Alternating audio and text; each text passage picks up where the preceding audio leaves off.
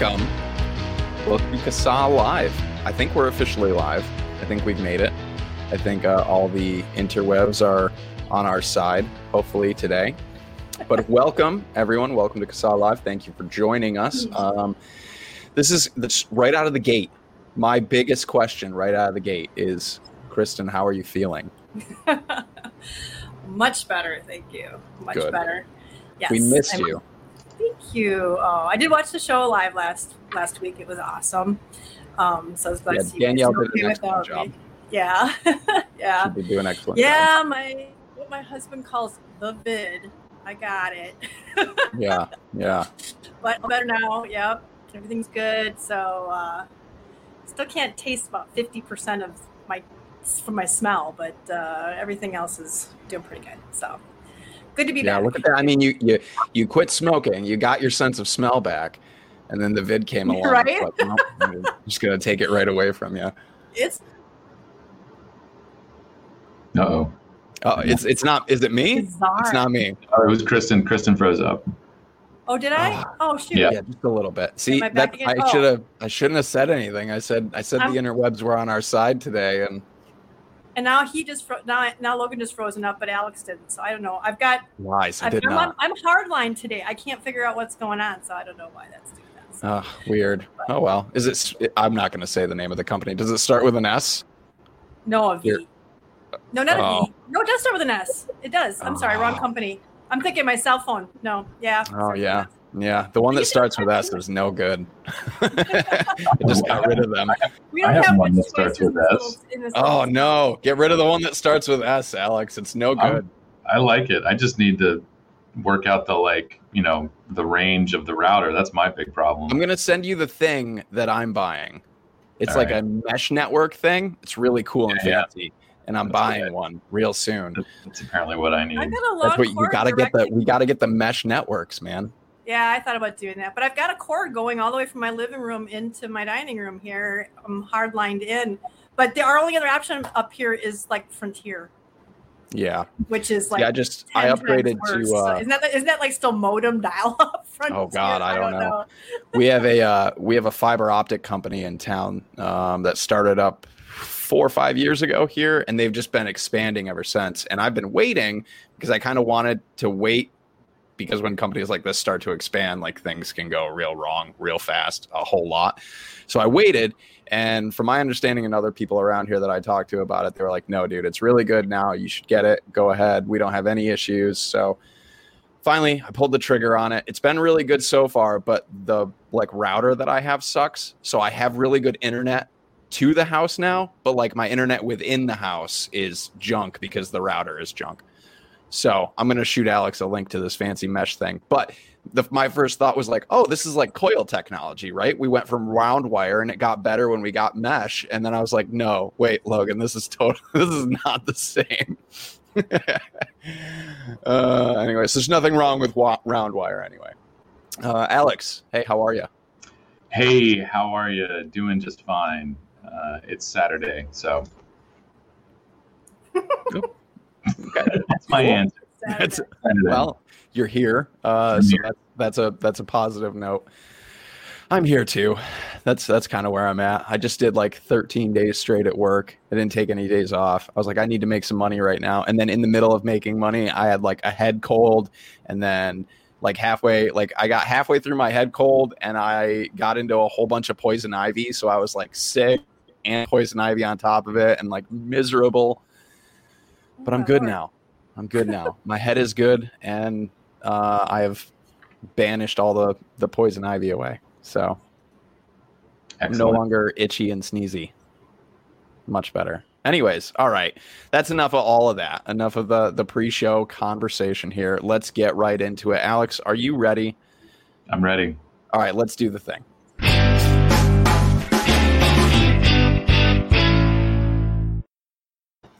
What do you got for us this week? What do we need to keep an eye on? What is happening?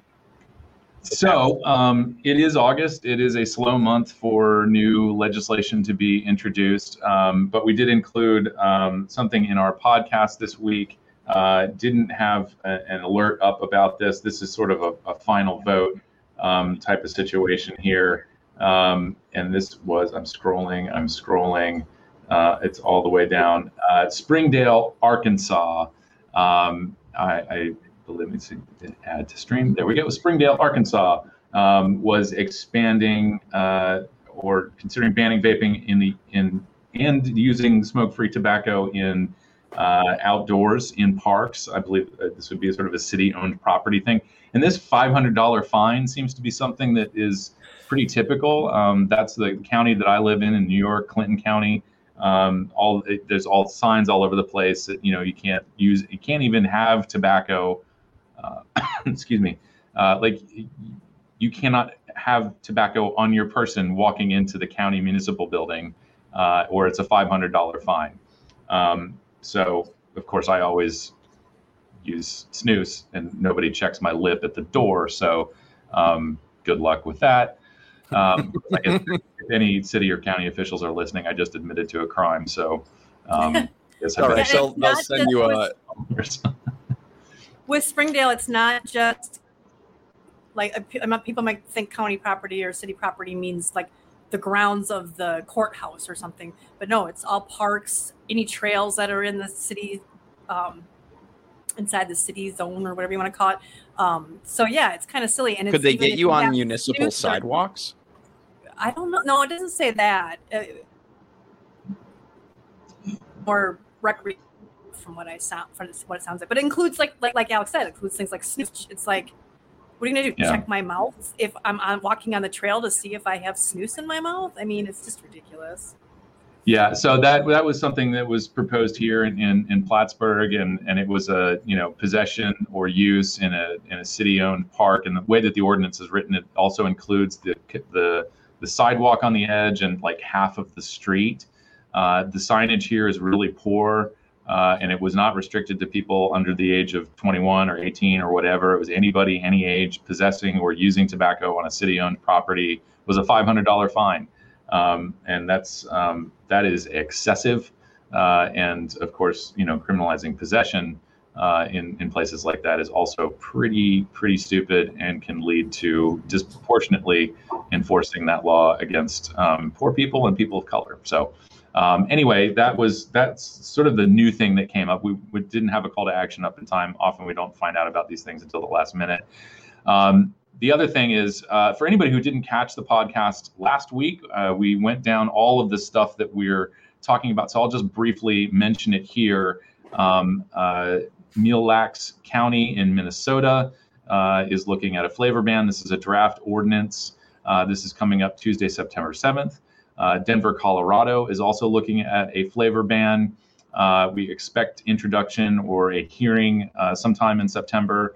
Um, uh, Columbia, Missouri. I don't think this is moving forward, so I won't pay much time for this. and then Michigan has the Department of Health rule uh, which is a flavor ban. Uh, people in Michigan, you'll be seeing something from us soon.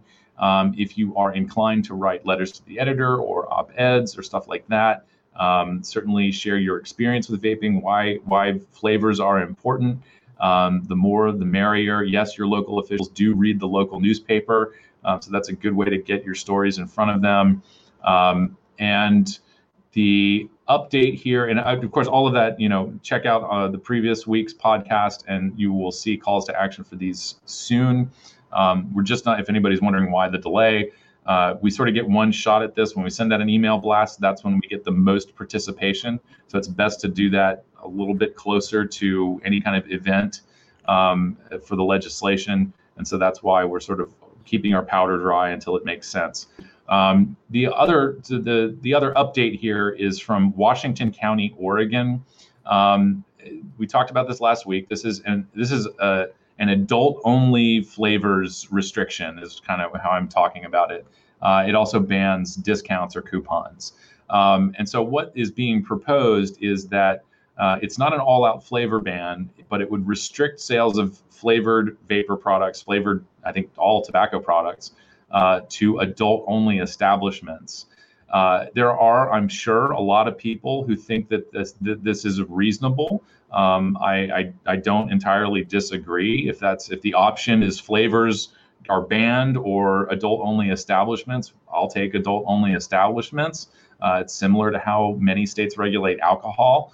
Um, but uh, this appears as though it may be sort of a Trojan horse, um, meaning they sound reasonable up front, but then as the ordinance is going through the process, it can quickly be amended.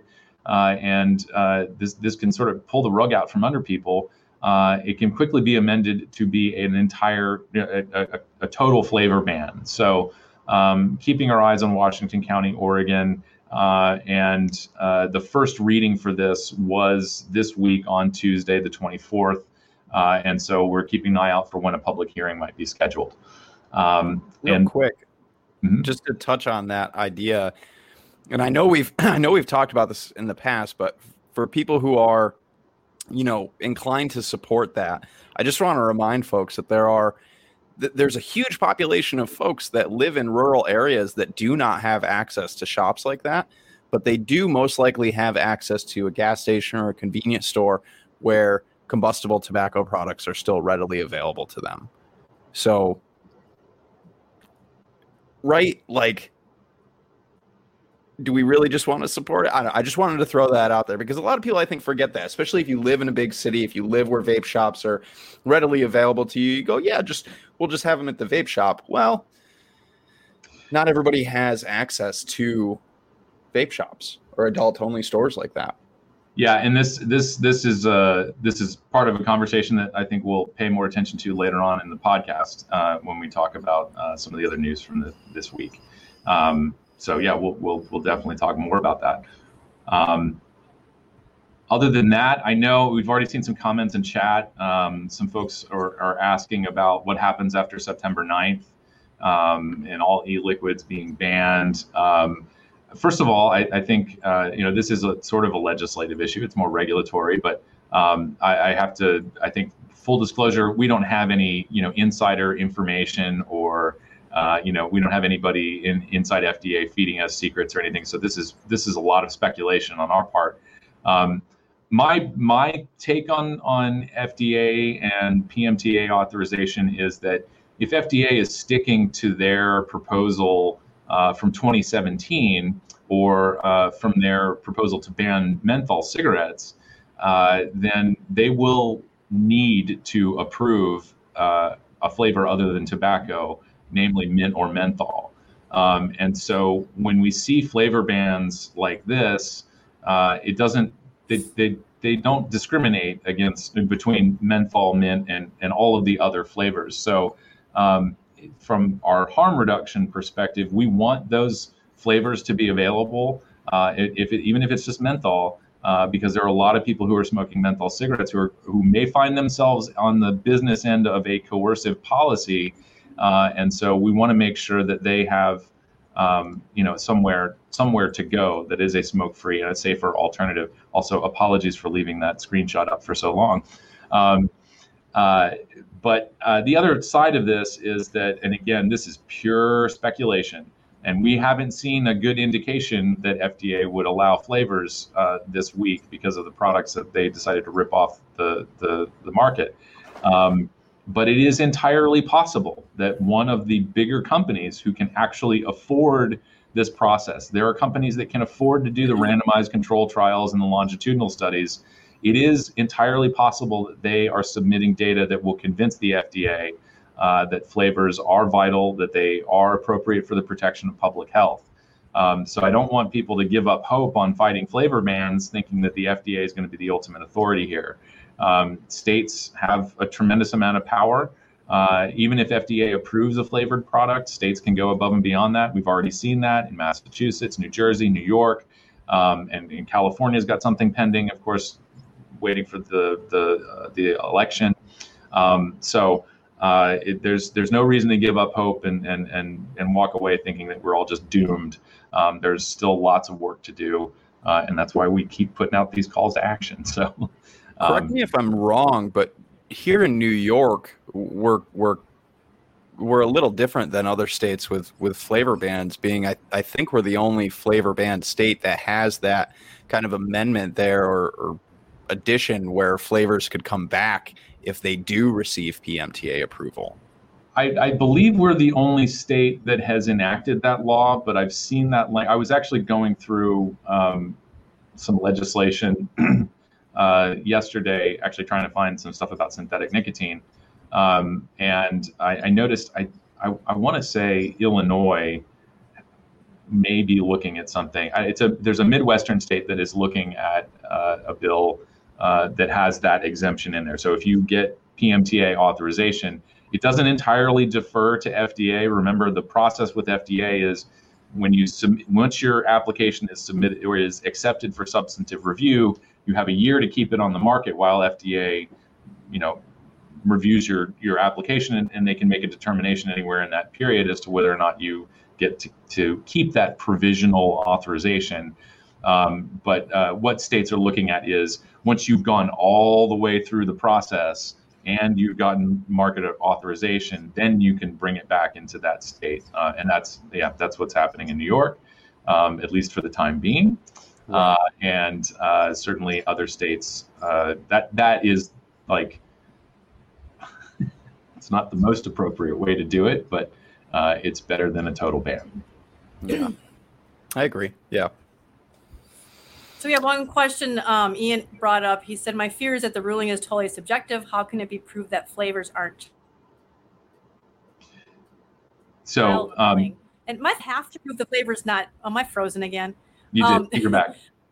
So okay, my my feeling on that is that it doesn't necessarily have to prove that they aren't child appealing. They just have to prove that they're not overall that that child appealing flavor isn't bad for public health. You know, and and that's part of the problem that that we have is that the the F, nobody's actually shown how these flavors are bad for public health. Only that kids supposedly like them, and then okay, so kids like them. How's that bad for public health? Well, addiction. Okay, well, how's that bad for public health? Well, brain damage. Well, that's rats. How's that bad for public health? You know, they haven't really proved it. So it's not necessarily meaning that they have to prove that the kids won't like the flavor. It has to do with whether or not it's going to be good or bad for public health. At least that's what my reading on it, Alex. yeah, well, no, I, I, mean this actually we're we're about ready to move into the take territory, so um, that that's the end of the legislative rundown. I think we could probably get right into the other thing. Do you do you just want to jump right into it then? Yeah, go for it. All right, let's let's jump right into it.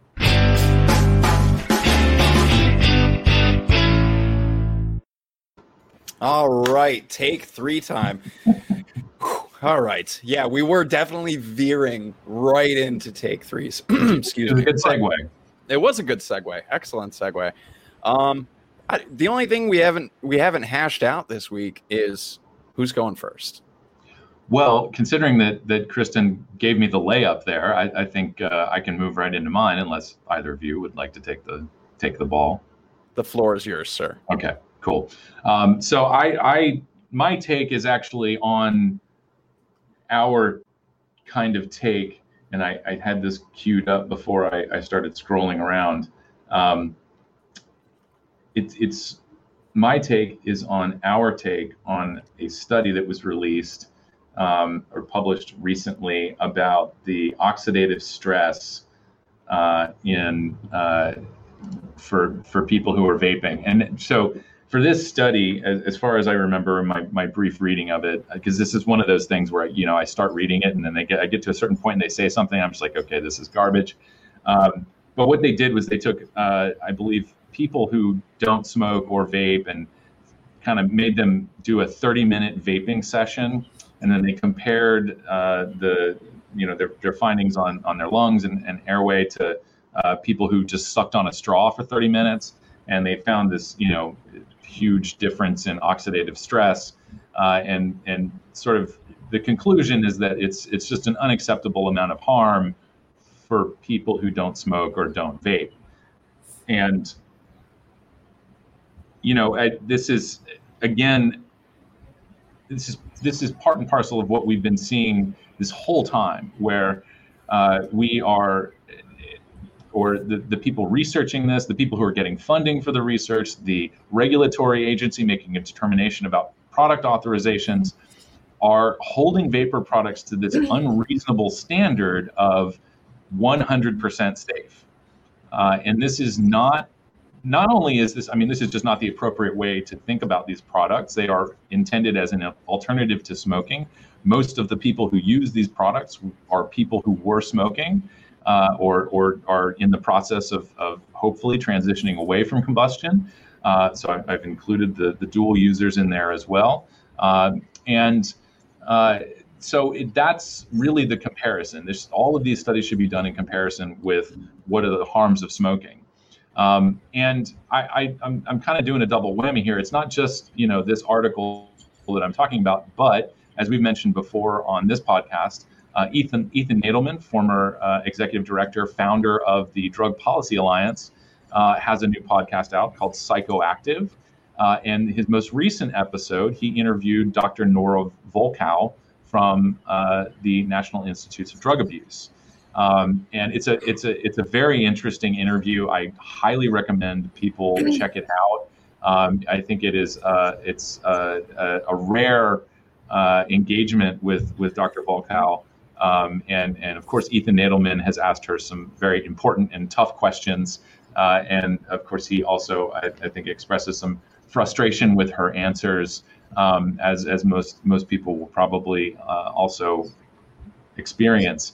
Um, but one of the things that she talked about, and, and I think I, am getting confused. I, I tried to re-listen to this so I had the quotes correct. But um, one of the questions that Ethan asked and, and Dr. Volkow talked about was uh, this difference between drug approvals and approvals for products like tobacco or, or nicotine. And um, in in the drug approval world, the bar that uh, you know medications have to meet is sort of a percentage of you know reduction of symptoms or reduction of pain. Uh, how effective is it at reducing someone's pain? And you know you can't really take away the pain. There's some sort of underlying condition, be it surgery, injury, or or what have you. Uh, that until that is resolved, which in many people's cases may never be resolved, um, people are going to have to manage their pain. And so pain medications or even cold medicine. Cold medicine isn't going to keep you from getting sick, but it can reduce the symptoms that you experience. It can get you well enough that you can get back to work. Hopefully, not in person. You don't want to spread the virus around, but if you can work from home nowadays, you can feel well enough to get up to your desk and do your job. If you, you know, take your Dayquil or Nyquil or whatever. Um, so it's not, you know, other medications, other products are not held to this standard of 100% safety. Um, but in the example of nicotine, and as we talk about drug policy reform, we are unfortunately probably going to be talking about FDA regulating things like cocaine and heroin and psilocybin. Um, if that's, you know, if, if that's what people are asking for, you might just get it. And if is any indication that we can, if, if the way that nicotine is being regulated is any indication of how other drugs will be regulated, we might all regret this choice. Um, Could be wrong, but I think FDA already has something in the works for a cocaine nasal spray. Cool. Um, Um, I think it's great, but we can move along. but yeah, so uh, you know, any anyway, uh, I, I, just thought that these two kind of stories. Uh, there's a lot of crossover here in our take on this, you know, research on ox- oxidative stress and the conversation that Ethan Nadelmann has had with, is had with Dr. Volkow, um, and uh, I, I just I think that's, you know, it, it also sort of answers, I think, some people's questions in this conversation that we were having about flavors and what's the bar, what is the appropriate for public health standard. And, you know, it's it's kind of it's not defined. There is no succinct way to define appropriate for the protection of public health. People have a lot of ink, I think, has been spilled on people trying to to think this through, uh, and ultimately, it's kind of it's it, I don't think it's that much different from what I was just talking about with you know cold medicine and pain medication. It's you know does the do the benefits outweigh the harms? And when we start talking about the harm, we kind of have to define like what's what's an acceptable level here of, of youth use. And I, I was at, at Fidley a few years ago when Mitch Zeller pounded his fist on the table and said, Y'all gonna have to come together and figure this out because kids are using these products what's the number? Is there a number of kids we're willing to accept using these products? Um, and right now, the number for nicotine in tobacco is zero. That's not realistic. We we have never lived in that world. I mean, maybe like pre 1600s before uh, tobacco right. made its way to you know the Western world. Um, but even before then, you know, you have uh, indigenous people were using tobacco of all ages at using, some point. So using tobacco ceremonially, using it as medicine, whatever. I'm sure kids were using back then. Um, I say back then, like it was just a few. We're not, we're not talking back about the 50s. We're talking about hundreds of years ago. Um, but you know, so we have never really lived in that world. Uh, we're never going to live in that world. So zero is not a correct answer. I'll, I'll just, you know, people give us hard, a hard time for opposing taxes. If, if you're going to tell me that zero tax isn't an acceptable number, then I think it's only fair for us to respond with, well, 100% safety, zero youth use is also not an acceptable answer. It's just not realistic. Um, so, anyway, I think that is my take on things. but my other take is really go listen to this podcast with with Dr. Nora, Nora Volkow and Ethan Nadelmann. It is it is it is a really good conversation, uh, and I think it it may um, shed some light on some of the challenges that people in these institutions and regulators are facing. This is this is all incredibly difficult, incredibly nuanced and complex, and I think we have a tendency to sort of reduce this down to like, you know, things. I, I'm guilty of this all the time. Like I just said, we've never lived in a world where substance use wasn't around. We're never going to live in a world where substance use isn't around. To me, that logic makes sense. That should be driving the conversation of we can't keep promoting prohibitionist policies. We can't keep we can't keep drugs out of walled fortresses or prisons. What makes you think you're going to keep it out of a high school? where you know actually kids have better access to these things than we do. This is something that Ethan pointed out on the podcast. Um, so anyway, uh, that's that's an oversimplification of the issue, and I know that a lot of us sort of get it, um, but uh, it's it's going to take a lot of time, I think, for for these institutions. They need to start funding the research, not just into you know appropriately comparing smoking to vaping, but what are the consequences of the policies that are being enacted now uh, and and and whether or not you know a flavor ban is appropriate for the protection of public health.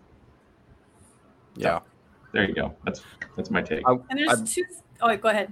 No Kristen. Oh, oh, okay. Well, there's just two things. One thing that Ian Thomas brought up with the FDA Chantix and nitrosamines is the first thing that they came out and said was, no, we're not going to take it off the market because it has cancer causing chemicals. We're going to leave it on the market because the benefits of this product outweigh the risk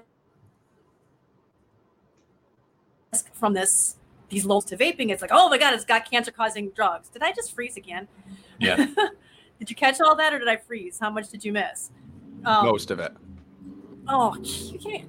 uh, I apologize for my internet. I don't know why it's doing this, but I was just saying that that, that it's okay, you know, when it comes to the Chantix and nitrosamines, that the benefits outweigh the risks. So of, of the drug, so then it's okay. But when it comes to vapor products, any trace bit of nitrosamines means it's not a safe product. But that's know? You know, I mean, that's the thing. That's that that's the the the the double standard, if you will, that that Ethan brought up. It you know, Chantix is a, a therapeutic drug or device, nicotine gum, therapeutic drug or device, and so there.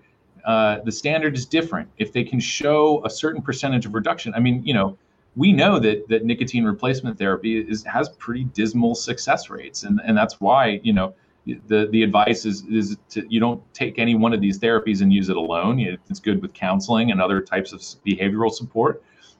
But they're willing to promote these products as an effective way to quit smoking, even though we're only talking about like what seven percent of people quitting, and that's only one. That's only after one year. the The actual success rates are lower after 12 yeah, months. Once you move into like three, five years plus. Uh, so, you know, those those levels are acceptable, but you know, 20% or you know, people being twice as likely to quit smoking by switching to vaping with counseling, that's somehow not enough to convince people. It's it's a double standard for sure. Yeah. And then they just keep coming out and talking about how they're supposed to prove that the the products that the flavors aren't posing a risk, you know, that that that for sure proven risk to kids, yet they've st- have yet to show what that risk to kids is. They just haven't shown. I mean, the FDA, um, Midge Delaware came out and said something to that effect. Gottlieb came out and said, uh, I think it was the Lung Association said something to that effect of, oh, it's good because they pose a risk to kids. And it's like, what risk? You still haven't proven any risk. You've pro- you've you've thrown out a bunch of theories of what you think might happen. Maybe gateway, maybe brain damage, which is from one rat study, but they just have not given. So the basically these companies have to prove that their product won't do something, won't cause a risk that hasn't been proven. You know, it, it, it's right. like saying, you know, prove aliens don't exist. You, yeah, you have to prove a negative. Or prove prove aliens haven't visited New York. Well, you got to prove aliens even exist first. You know, it's like, well, we know they do, but they haven't come to the planet yet. I don't think. But you know what I'm saying.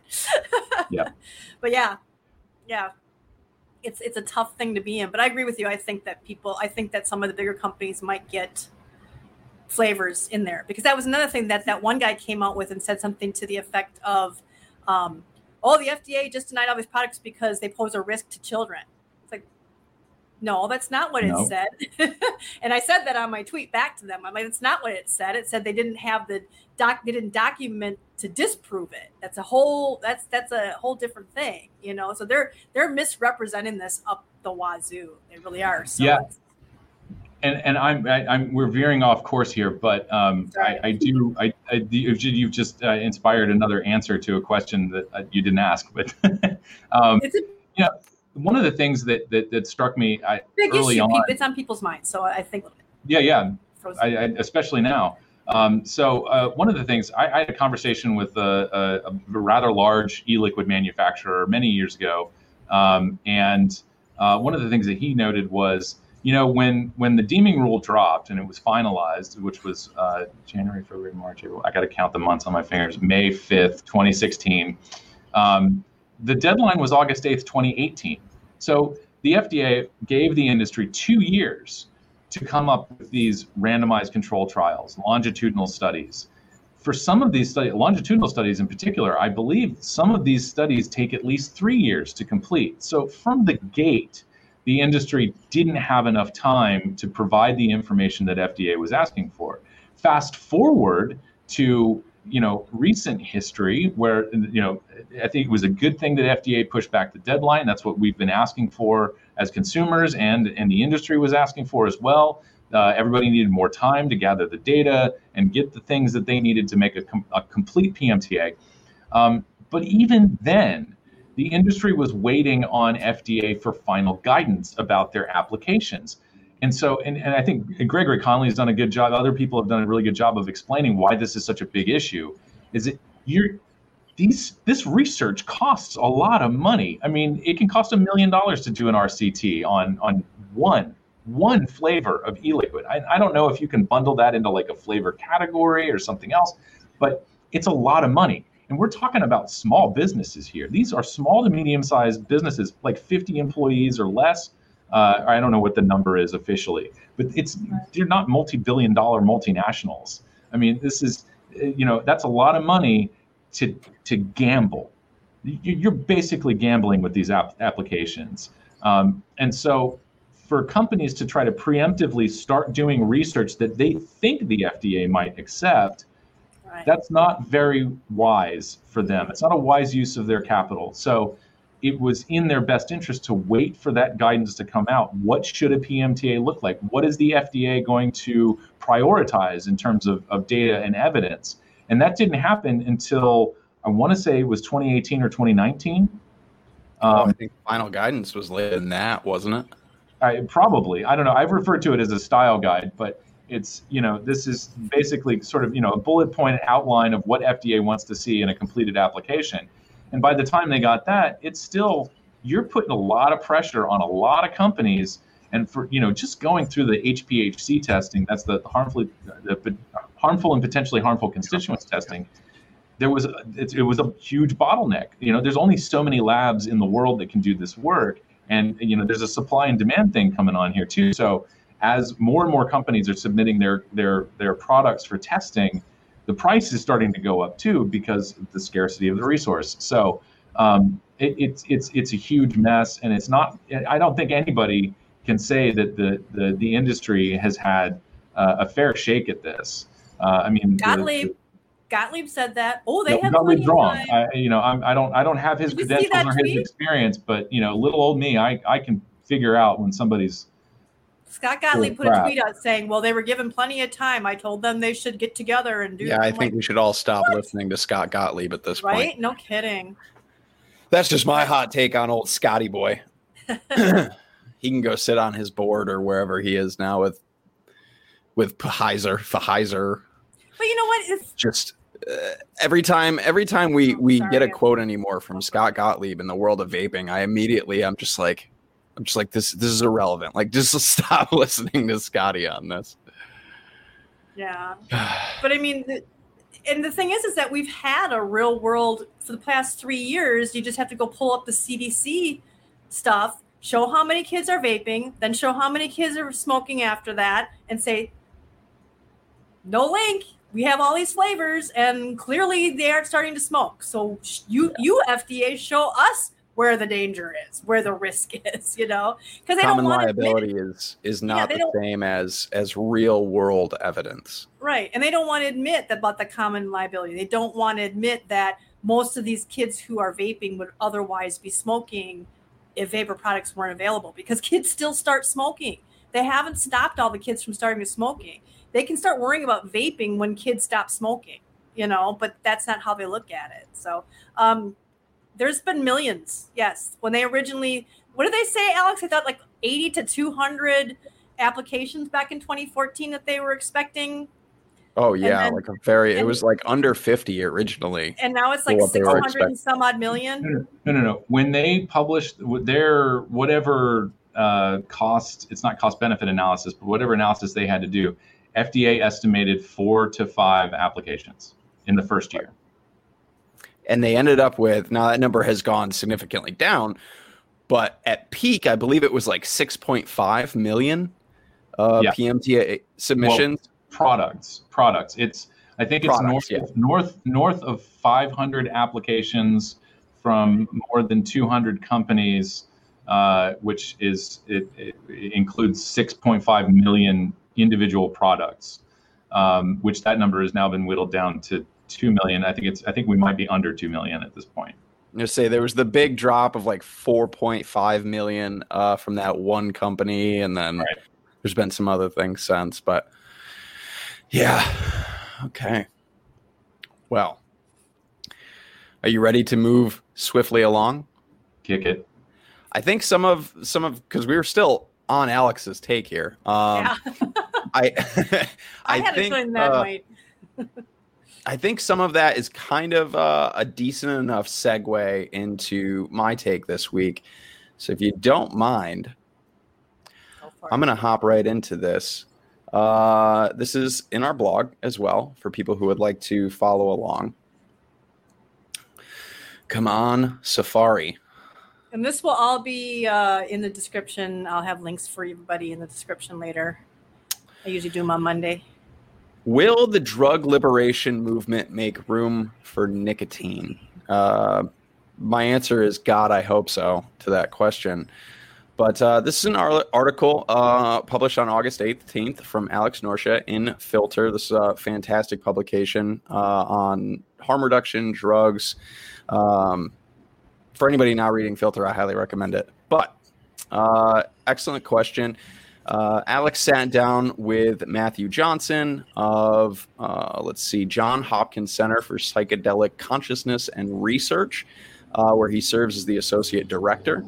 Uh, Alex asks a lot of really great questions about uh, policy and harm reduction and kind of us moving. I'm not going to read through this article, um, but we are very much in a, a uh, drug liberation kind of movement right now, and where does nicotine have its place in that movement? Um, and Johnson goes on to talk about uh, criminal justice and shifting away from the criminal justice system, which is a big part of the drug liberation movement that we're in, uh, and to say, you know, he talks about siloing, which I think is really important. Alex and I kind of discussed this a little bit before the show, and Alex is probably going to help me a little bit with this take and wording because often he is much better at it than I am, and some of the points that I would like to just kind of put out there.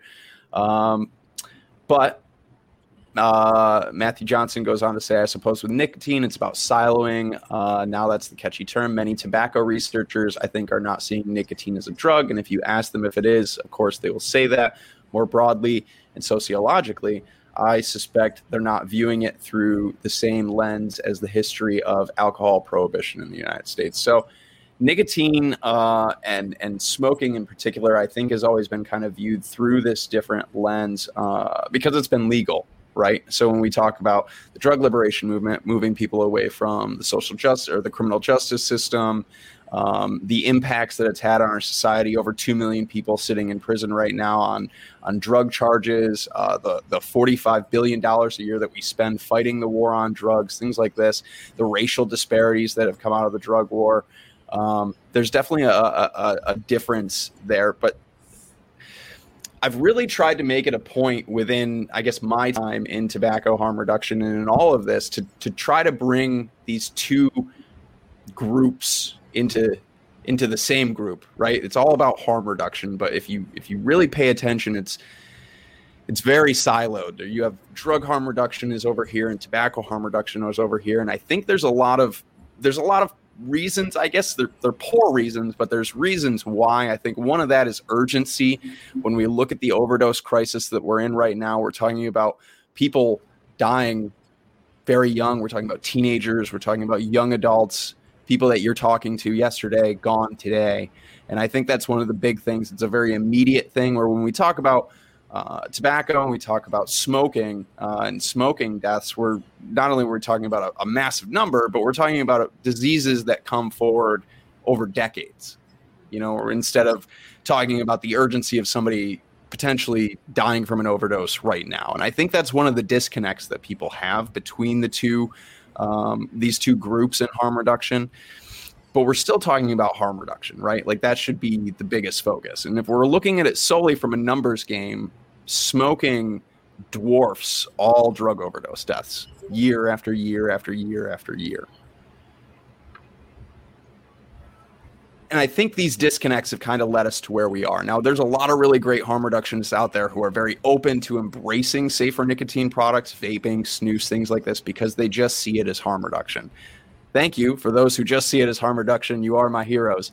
Um, but there there's definitely a disconnect and i think that we we do need to move away from that and one of the things that i notice personally is the industry right? Like there's this this discontent for incumbent tobacco companies moving into the the safer nicotine space the distrust for tobacco companies and and people shouting like you know yeah but we're just feeding that industry the same industry that's killing people the same industry this that and the other thing and one of the things I always look at is Narcan.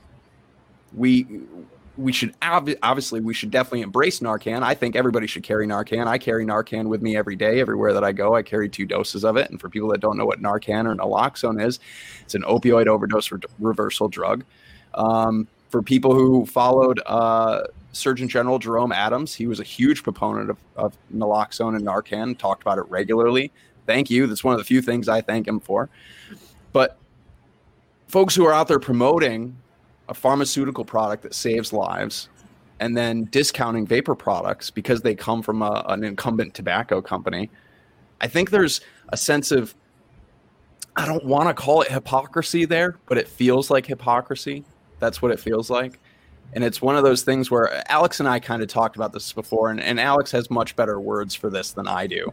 But it's, it's one of those things where, like, what is more important? You know is it is it where the product or or the drug comes from or is it the lives that it's going to save? And that's one of the things i feel like is really important in this discussion where we talk about tobacco harm reduction and drug harm reduction and this movement coming together. You know nicotine at the end of the day is still a drug uh, and the delivery and the, the supply the safety of that and the policies around it are often far more important than the drug itself thoughts, Alex? You you had some really great words about this earlier. I'm, yeah. I'm leaning on you here, man. well, I've, I've I've actually been on sort of both sides of this. So before you you came on board at CASAA, um, I had actually had this conversation with at least one other person in CASAA um, before it sort of worked its way into our normal discourse here. Um, but it was, uh, you know, from my experience with recovery from substance use disorder, um, or I would also identify myself as a recovering alcoholic and addict. Um, uh, I started noticing the parallels between uh, vaping and what I was seeing in vape shops and people having conversations about quitting smoking and supporting one another and to me, very early on, the experiences I had in, in vape shops uh, was, you know, I, I felt like I was becoming part of this informal, organic support network. And um, so that, that was very powerful to me to see those parallels between what I had experienced in treatment and what I was experiencing in, you know, a business with a lounge and, and people coming together, you know, dealing with a substance use issue. Um, and so uh, it was, I, I think my early approach to this was I was coming to, you know, my friends in this tobacco harm reduction organization and saying, hey, a lot of the language that is being used in support of, uh, you know, drug policy reform, legalizing cannabis, and all the other conversations about drugs, uh, is is getting a lot of attention, and uh, we kind of need to work, do what we can to sort of hitch our wagon to that that debate that's happening because we're not we're not any different. Uh, this is you know nicotine is a drug, and uh, we need we need to be you know in league with people who are changing drug policy. Uh, and I, I, was met with resistance, of course, because uh, drug use is pretty thoroughly stigmatized whether you're uh, whether you don't use drugs or whether you've been through recovery or you're currently using drugs, you know um, that, uh, that, that, that that the stigma is very real. Um, and uh, so yeah, that was that was sort of the early response from from my friends in tobacco harm reduction. Was like, oh well, we don't want to be associated with with with with drugs. That's that's a bad look. Um, but as time has gone on, uh, I think more and more people are starting to to see those parallels uh, and of course, thankfully, I, I, think thanks to the work of, of people at Drug Policy Alliance and, and other uh, drug harm reduction activists, um, we are now all, I, I hope all of us are moving in a direction where we are not making this distinction between good drugs and bad drugs. And typically, you know, uh, the average person on the street could pick out what the good drugs were from the bad drugs. The good drugs are legal: uh, alcohol, tobacco, caffeine, uh, those are all, you know, accessible and legal, so they must be good.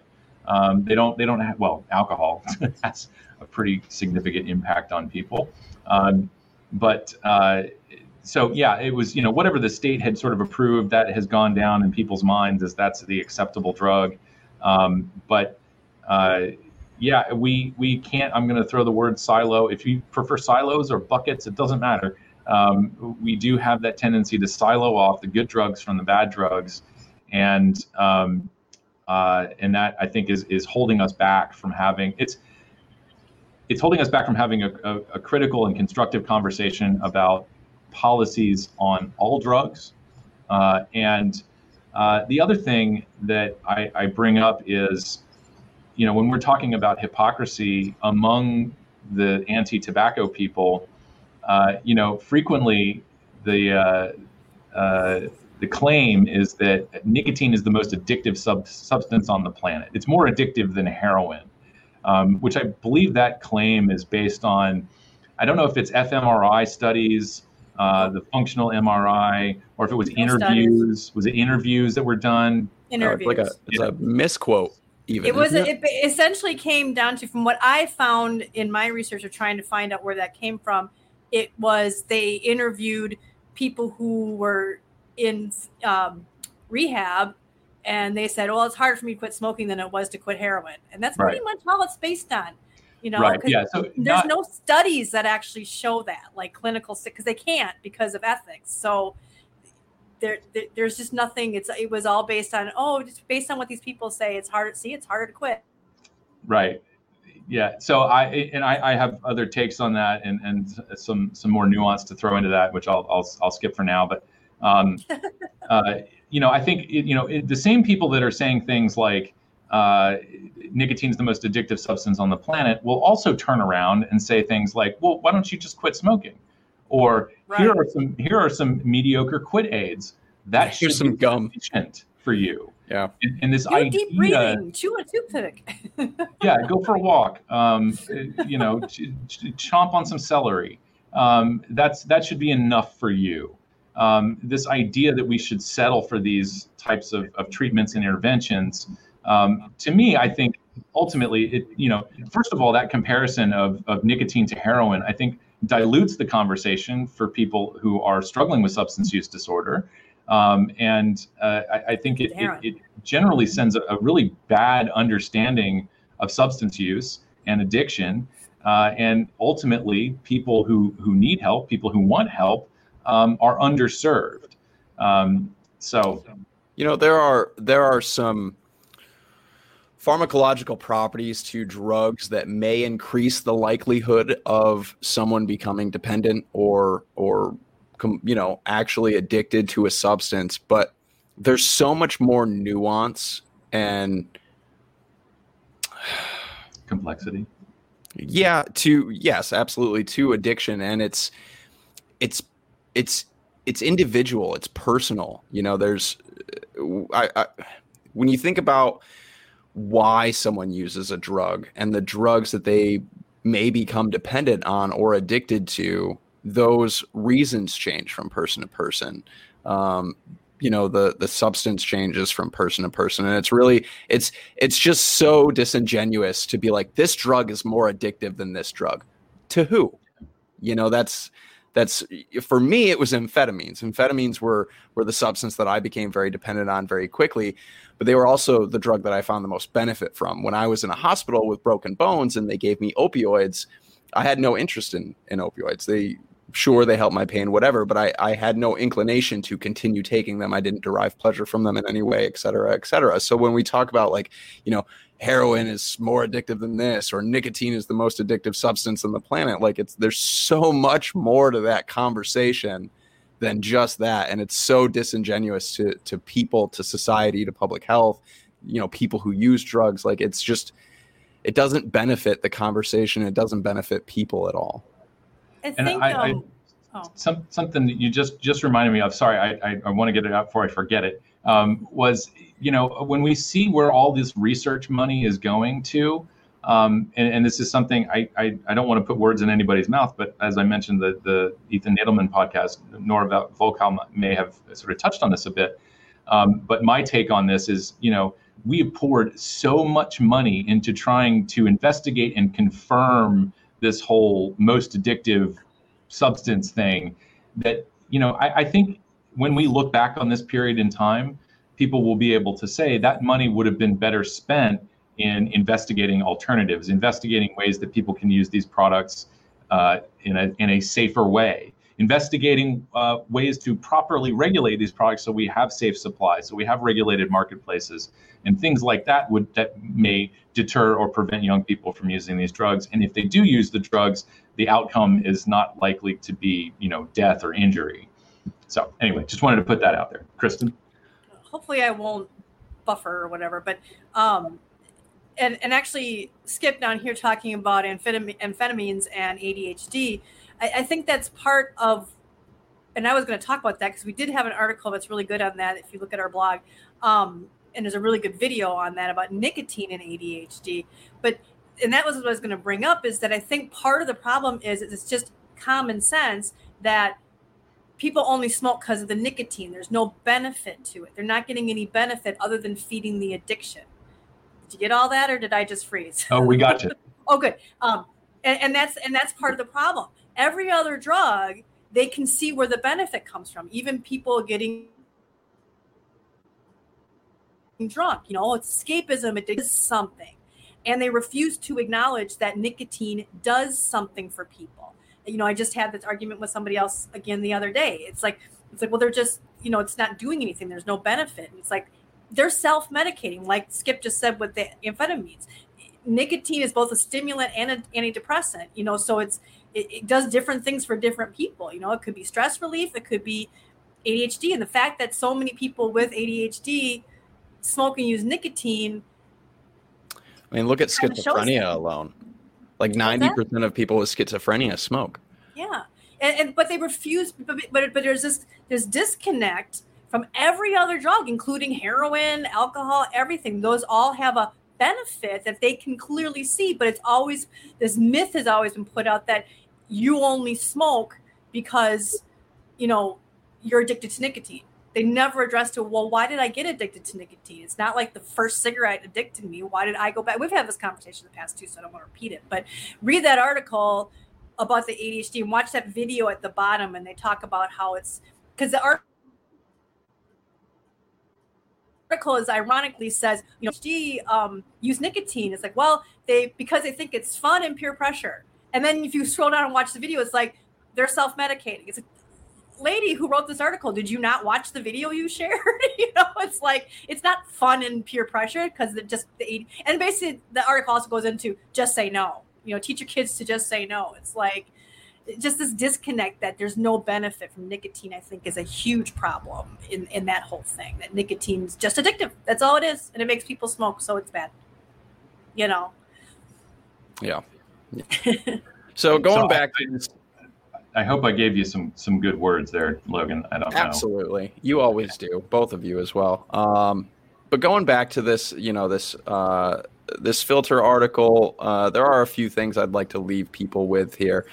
Um, he goes on to say um, if they can earn more money without the bullshit of people uh, getting on their case about killing he's talking about tyson uh, and growing uh, growing meat as opposed to killing animals um, if they can earn more money without the bullshit of people getting on their case about killing animals and actually make more of a profit because it's harder to raise animals and so forth, that's a good thing.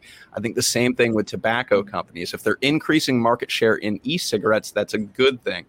Uh, we can't be simple minded and think that literally anything they do is bad in the end. Uh, and I agree with that. Um, he raises a good question here, right? Uh, the question here is if e cigarettes can serve as substitutes for cigarettes, and there's data that shows a good num- number of people treat them as so, are they safer? And if that, and the answer is much safer. The comparator is a product that kills half a million people a year in the US and millions worldwide. That swamps all other drug deaths. And I think that's a really important part for uh, people kind of stuck in those silos to remember like yes there's definitely a sense of urgency uh, very much so when we're talking about individuals and we're talking about the overdose crisis uh, but when we talk about mass death right we're talking about numbers um, it, it does swamps all of the drug deaths uh, and that's not to minimize the overdose uh, crisis right now in any way. I think it's just a matter of perspective and i think people could use that perspective as well. Um, and I think uh, the last note here is really good. Uh, all else being equal, would you? He's talking, referring to kids. Uh, dealing with kids is the hardest thing politically because no one wants the kids to do any of this, and I agree. Uh, but all else being equal, would you rather them get hooked on a product that is no question killing half a million Americans a year, or one that's at least an order of magnitude less? And that's the relevant question, and that kind of ties into what you were talking about earlier, Alex, as well. So really good article. Uh, I would just encourage people um, to really try to take a step back and look at it all through uh, just a harm reduction lens in general. That's what I try to do quite often with with all substances, uh, and I try to just put people first and compassion first. Uh, and where that falls is where that falls. Whether that's something that comes from a big pharmaceutical company that is a critical tool uh, in the overdose crisis that we're in right now, or whether that is a vapor product that comes from an incumbent tobacco company. Uh, is it necessarily where it comes from, or is it the potential and you know um, the actuality of that product saving lives right now? I think. I think that's what people have to ask themselves. You know, is it what's more important, where the product comes from, or the lives that are being saved? That's another. I thought another positive thing that came out of that article was we've discovered somebody else who believes in this as you know because Dr. John Johnson was uh, yes Matthew, Matthew Johnson from Johnson. John Hopkins. John Hopkins. I mean, that's good news. That's that's awesome. That's kind of about what we're going to be talking about in a little bit as far as the uh, the deep dive. Um, so I didn't. Maybe I didn't do the best job with that.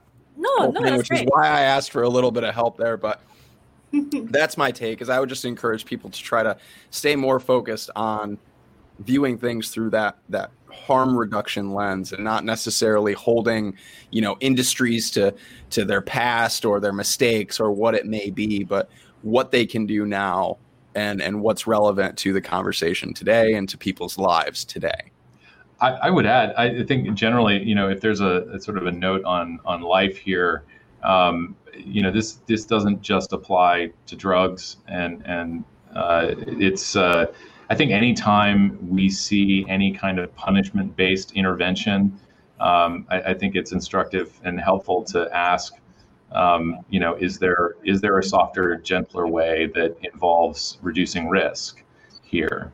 Um, you know, certainly there are some things where that's just not going to apply, but um, you know, I would I would expand that harm reduction lens outside of um, just drugs. Oh, absolutely, absolutely. Okay. So. I guess it's me then, huh? It's I'm you. To, I'm going to try and make this quick only because we're already at an hour. Um, I just had a thing that I just wanted to talk real touch base real quick on this Gallup poll that happened. And it was really interesting because they didn't really um, it was just interesting because they they focused on it from and hopefully I won't freeze too much. Um, they talked about smoking and vaping remain steady and low in the US. And that was pretty much their article. And they talked about how these numbers um, aren't much different from smoking and smoked e-cigarettes. I love how they did that uh, from last year, and or weren't significant. Um, they said, uh, where did it go? The only people smoking e-cigarettes are researchers that burn coils to right. measure formaldehyde levels. You know, it says, okay, the 16% of U.S. adults who currently say they smoked any cigarettes in the past week is statistically the same as the 15% record low. Okay, but it's still a full percentage point that's off and it's going the wrong direction. You know, I mean, hello. but um, what what I found was interesting, and they, and they don't really talk about, you know, they mention that and they mention – you know the history of smoking and um, what's happened over the years how much they've smoked and then they get down to the vaping and say it's most popular uh, among young adults 18 to 29 smoking is more popular to 30 to 64 young americans are slightly more likely to say they vape 17% than smoke okay? I mean, now that's slight okay? So it's significantly or it's insignificant that 1% but 3% is slight. I don't know but it's just it's just it's very careful language here. But so out of curiosity i found the link somewhere. I forget where i found it but i found the link to last year and decided to look at what these numbers meant because that's the difference here but what what were they what were they vaping last year and what were they smoking last year what is that little bit and here in the here you can see and look at they said use e-cigarettes vape last year. They did not use the word smoke, which I found was interesting. I'm not freezing up, am I? Because I can't see my nope. screen. Okay, good. Um, okay, so last so I'll last, give you a heads up if you freeze. Okay, because I can't see my screen right now. Okay. I'm seeing I'm seeing what everybody else is looking at right I'll give now. you a frozen alert or something. Oh, you're frozen. No. Okay. Thanks. Yeah, you're fro- yeah. There um, you go. So okay, last you're good. year, 18 to 29 or 2019. 20, okay, 20, I'm sorry. 2019, um, 18 to 29 was at 19% vape. Okay. And that's now down to 17%. So that's dropped two percentage points. That's significant. So you would think, okay, well, if that was leading to smoking or whatever, um, how does that how does that related to them smoking? And smoking was 14% this past year, 14% last year. Nothing's changed. So less people are vaping, less people 18 to 29 are vaping, but their actual smoking rates hasn't changed at all. So you're not seeing less smoking either. So that's that's bad. You want to see smoking going down, you know. And it also kind of indicates that okay, well, if vaping's leading to smoking and vaping's going down, why is smoking not going down? You know, it just kind of belies that claim. But then looking at the 30 to 49 and the 50 to 64, that I had to do it separately. If you look At uh, this year, it was five percent in the thirty to forty nine vaped, two percent. This is the, the this is the twenty. What year is this one that we're looking at right now? This is this year. Okay. Okay. I, I must have frozen because I, I couldn't hear what you said, but I'm assuming you asked if what year this yeah, was. Yeah, what year? So yeah, five percent and two percent. Okay, well, what was last year? For 2019. For 20, yeah, I'm sorry, 2019. They don't have 2021 yet. So um, eight and three. So the 30 to 49 was at 8% were vaping and 19% were smoking. That dropped down to 5% three percentage points, and smoking went up one percentage point. Again, showing that them vaping wasn't causing smoking, and and and when vaping went down, the opposite happened. And then, and then again for last year for the 50 to 64, you went from three percent vaping and 18 percent smoking to only 2% vaping and it went up to 19% smoking. I'm curious so, to know how much our uh, messaging towards the youth is causing these these older uh, adults to revert or switch from the use of vapor products either back over to or over to combustible tobacco. That's what I'm curious about.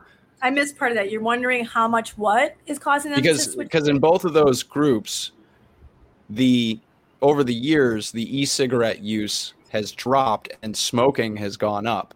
And I'm curious to see how much of that is a direct result of the messaging from public health organizations that are meant for the youth only to scare right. them away, and how much of that messaging is reaching those adults and they've decided they're either, you know, going to go back to smoking or or switch to, you know, combustible cigarettes as opposed to staying with with the e-cigarettes, or if it's just uh, you know, kind of one of those flow things where that uh, number I mean, that number that age group has gone up because there are more in that population moving towards whatever i mean there's a there's a number of things that could be going yeah. on there but i'm curious yeah, how much of that is a direct result of poor public health messaging yeah well I, I, think a lot of it is but there's no way to know and i did want to try to find if there if the gallup had done one in 2018 but from all the thing i could find out was uh, they had done a, a, their survey in 2018 was more about um, perceptions of harm and stuff like that. Uh, so I haven't, I didn't have time. I did not find in the time I had, I did not find that. But, but it's just, just to just, just the fact, and they don't report this. You know, they don't report that for all these groups. For if you look at the entirety, vaping went down between one and three percentage. No, two and two and three. I think the low, the lowest one went from no, went from three to two from eight to five, and also from oh, you're froze. Seventeen to fourteen, around around two to three percentage points. Vaping went down. What happened with smoking? It either stayed the same or went up, and nobody's curious in this. You know, they statistically the same. You know, they just like played around with that, and it it, it it made me so angry. But it just it shows you how how stuff can be manipulated. It's still the facts. They reported the facts, but they omitted omitted a lot of stuff there that could be significant in what's going on with the public health messaging what's going you know is is it even helping the teens because 18 to 24 is just after high school you know so they're not vaping when we know that vaping went down that same period between 2019 and 2020 right because did it go down significantly, Alex? Vaping in high school? Between 2019 and 2020, 2020 or between right? 2020 and 2021? Um, even from even in 20 i know for a fact that in 2020 it was lower vaping rates than in but not as low as they'd want it to be but i just know in so basically across the board from teenagers i mean from 2019 to 2020 um, through to 60 because uh, we got the the early oh. right 2020 is when we got that like early national youth tobacco survey data we were right. in the pandemic we didn't we didn't know whether this you know it came out before uh, yeah. kind of covid started and it, it went down it, has right, been it been coming down since 2018 i think 2018 was when it was like 28% of teenagers have used a vapor product once in the past 30 days, once or more. Um, and then by 2020, uh, even with the slightly smaller the slightly smaller sample size has to be noted. Um, but it was still, of course, enough for them to try to generalize it to the the rest of the population. I think it went down to just under 20 percent. Right. Um, so And there they has, there has been a significant drop in youth. Yeah, use and they were touting that. They were they were touting that overall combustible use was down, overall tobacco use was down, vaping was down, but everything was still a little bit too high, so it's still epidemic levels. right. That's a beautiful and frozen shot right there. just a little. Ah, Are You just looked so excited. You were frozen, but you were so excited about it. Yeah. Um, but in between 2020, 2019 and 2020, smoking went up in high school too. So vaping went down and smoking went up in high school too. So now we're talking all age groups, according between Gallup and and the CDC report. Am I frozen or am I still okay? No, you're good. Okay. Um, that that across the board, vaping went down, but smoking went up. I mean, that's huge, and everybody's And I- it. Nobody's I would- talking about it. Yeah, I would suspect, and, and I, I hope that there are some some eager researchers out there who want to look into this. I suspect it's uh, it's likely uh, young people who uh, were vaping to avoid cigarettes, uh, and then they lost a- access to some extent. And as we've been saying all along, cigarettes are still the most visible, most accessible, most popular tobacco product on the market. And so it shouldn't surprise anybody that kids will easily go back to smoking. T21 was 2019, correct? you uh, I, was it it was passed in 2019 and took effect in 2020 or did it take effect immediately it was part of the budget package so I believe it took effect immediately. The T21 part took effect immediately. yeah well with t21 and and other restrictions like that you kind of have to give it a year or two maybe even three to kind of work out and actually find out how effective it's being so hawaii is a good example of that uh, hawaii was the first state it's literally a chain of islands uh, so you can't make those arguments about hopping over the state line um, and, uh, and and Hawaii has its it, it it is a it has it has its own sort of cultural considerations as well. Um, and there's uh, you know high smoking prevalence among adults there, so it stands to reason that the children of those adults uh, will also smoke at disproportionately higher rates compared to the rest of the population. And of course, um, it, it, Hawaii still has um, a, a higher rate of uh, higher vaping prevalence among young people than the rest of the, the country.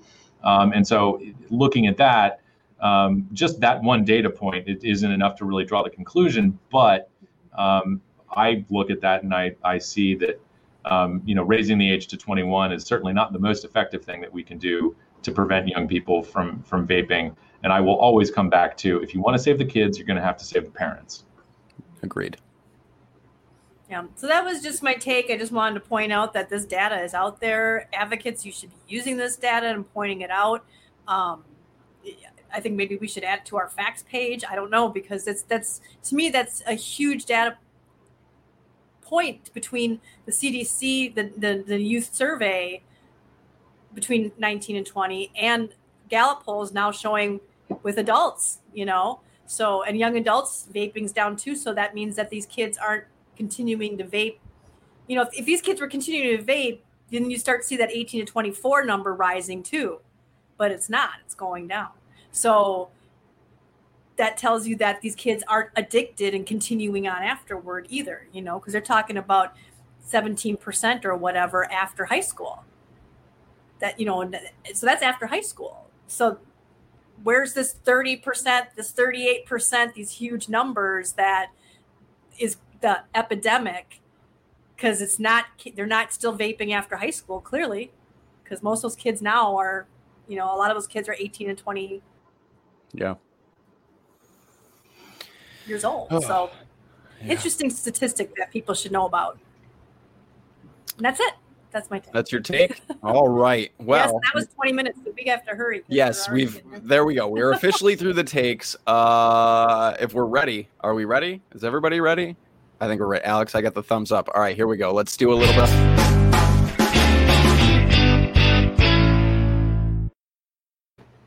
Deep dive. There we go. I'll cue up. Okay. What is our deep dive this week and how deep are we going? um, we're we're going to talk about the, uh, the the journal article that was published uh, in the American Journal of Public Health authored by 15 former presidents of the Society for Research on Nicotine and Tobacco.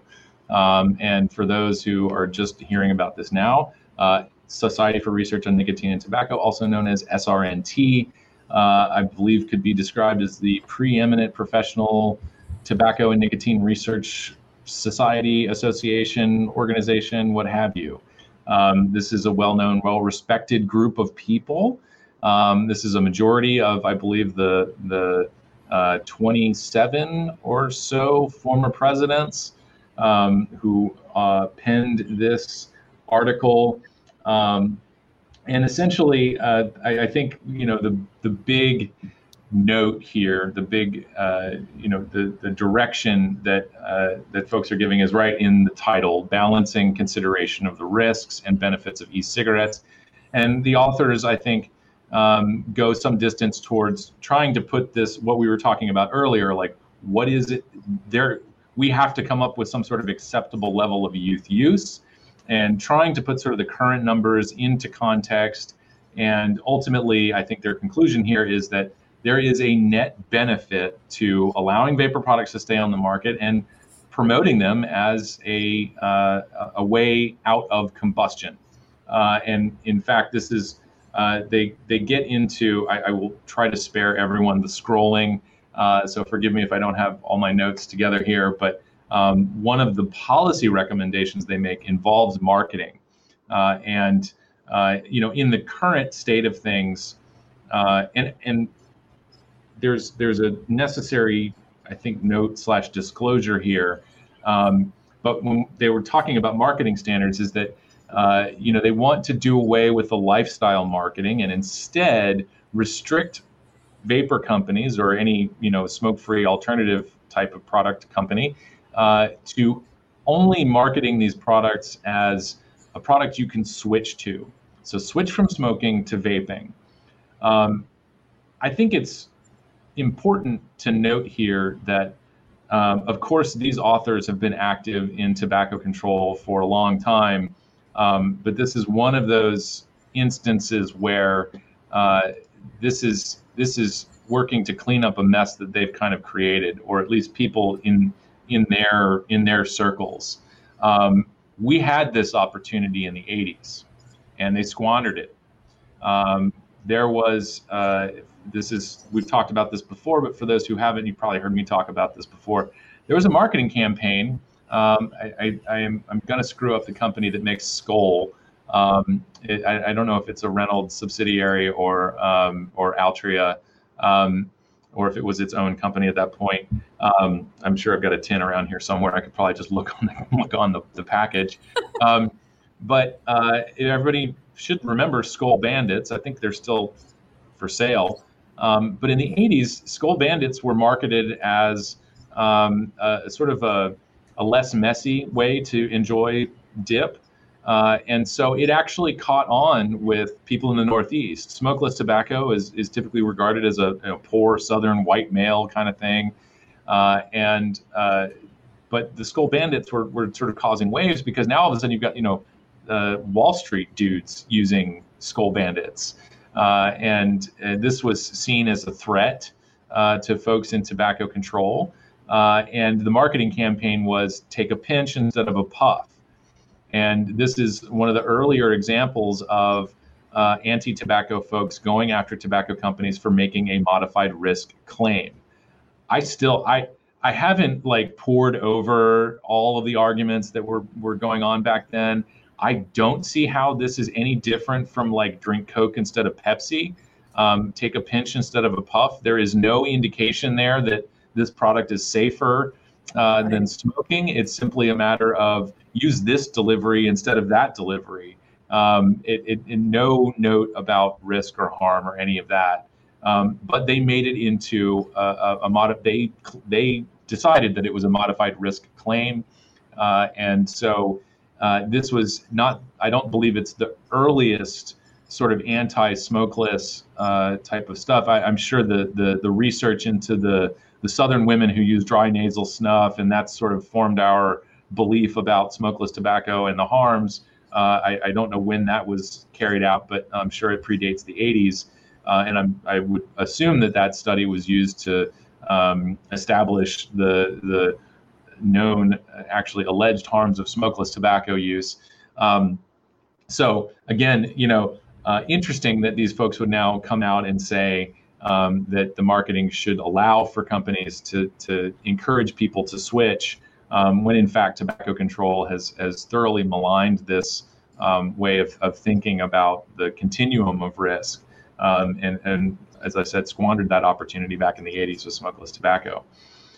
Um, so, but but we have to keep, I think, the the kind of good feels going about this and applaud these 15 authors for um, publishing this. This is this is something that actually took a long time.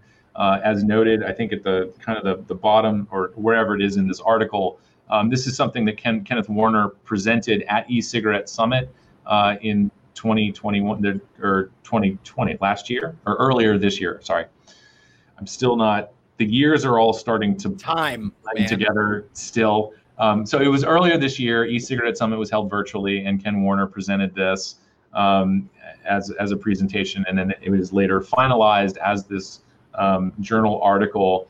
Um, and uh, yeah, so uh, just to kind of, I, th- I think the, the thing that, that I've been told that we should really focus on here is um, this section here um, concerns about youth vaping in context. Um, so several considerations raise the question of whether for youth as a whole, vaping creates dangerous levels of nicotine exposure that would not have occurred in the absence of vaping. Um, so some some really not maybe not so obvious observations here. Um, large majority of non-tobacco product using young people do not vape uh, and thus have no nicotine exposure. So when they start crying about, you know, 28, 20, 20% or whatever, just remember there's 80% of kids who they've gotten the message. They're they're either not curious about tobacco or nicotine or they don't they don't fall into those those uh, risk factors or anything like that. So most kids they're staying away from this. As, right. Yeah, like the vast majority. Yeah. Um, and among those who vape, most are doing so infrequently. This is that experimentation that we've been talking about. Uh, many are short term experimenters. Uh, frequent vaping is most common among current or former smokers, uh, which means that the, the, the, young people who are vaping frequently, who you might, some people might call them addicted, um, they were already smoking cigarettes and they're using vaping as a form of harm reduction um, whether or not you believe that harm reduction is something that is appropriate for kids. Um, I guess it doesn't matter because we put kids in bicycle helmets and strap them in with seat belts and booster seats, um, all kinds of harm reduction stuff that we use so that kids can participate in, checked, dangerous behaviors. Yeah, last time I checked, harm reduction was a human right, and regardless of age, uh, teenagers, youth, adolescents are also, in fact, human beings. Mm-hmm yeah. If you're not using harm reduction for your kids then um, you may be like would, would you rather have like would you rather increase harm for our youth? Like yeah would you rather ignore harm altogether? Is, yeah pretend it doesn't exist? That's cool. Um, and finally the most dangerous form of youth exposure to nicotine cigarette smoking has declined at an unprecedented rate during the era of youth vaping. So this isn't just like you know uh, I, I, people love to accuse uh, people who support vaping as being, you know, paid shills for the industry, this and that. So if that's if that happens to be your your perspective on all of us who are working on this, um, fine. Don't listen to me. Take it from 15 former presidents from SRNT. Um, these are people who are not conflicted, except uh, I do believe. Uh, I can't remember if Neil Benowitz. No, he's not a former president. I, I'm going to screw up people's names and attributions here. Um, there are some people I'm sure that have taken um, funding from uh, pharmaceutical companies. That might be their only conflict here. Um, uh, but yeah, so here, here's here's an opinion from a bunch of people who aren't financially conflicted, uh, saying that vaping uh, may likely does have an effect on the decline in youth, the accelerated decline in youth smoking prevalence. Um, so uh, I, I, think I've, I've kind of I've briskly gone over this, and, and I apologize for not having more detailed notes on it. Um, but ultimately, here uh, we have these very credible, credentialed people uh, who are calling for a rebalancing of the conversation uh, and and not so much putting uh, not putting so much emphasis on young people and this idea that we're going to prevent all use. Um, and I, I, think it's it, it is really important, and it's something that we've been saying is, um, you know, I, I, think we need to focus uh, on all the all, all the good that these products can do, uh, not just for adults but for young people as well. Uh, nobody, of course, is saying that these products should be marketed to kids, and in fact, that's uh, what they get at here. Um, yeah, the other kind of side of this coin is that, um, and and people I think can theorize about why uh, you know this group would say these you know very important positive things about vaping and tobacco harm reduction, and then turn around and support things like the very coercive policy of the minimally addictive cigarette, um, and I'm sure menthol ban is in here as well um, which I think is much more complicated than saying do we ban it or we don't.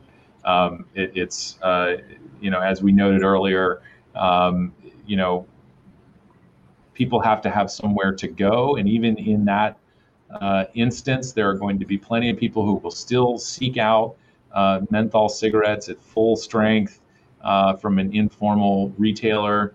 Um, uh, so yeah. Anyway, uh, one of the sort of theories as to why this group is still recommending very coercive and um, uh, potentially harmful policies uh, is that uh, you know we we are very much involved in a game of politics and negotiating, and so in order to bring some people people's support of vaping and people's support of tobacco harm reduction is conditional, and for them they want to see uh, coercive interventions in place, uh, they believe that they have to move people like cattle from bad decisions to good decisions.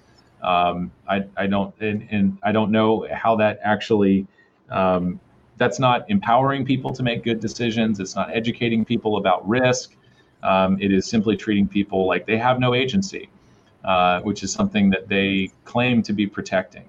Um, so anyway, uh, it, it really bothered me that they, I mean, I was reading it and like, yeah, yeah, yeah. And then it's all of a sudden, uh, you know, you can only, you know, let's, let's only sell vapor products in vape shops where only people over 21 can go.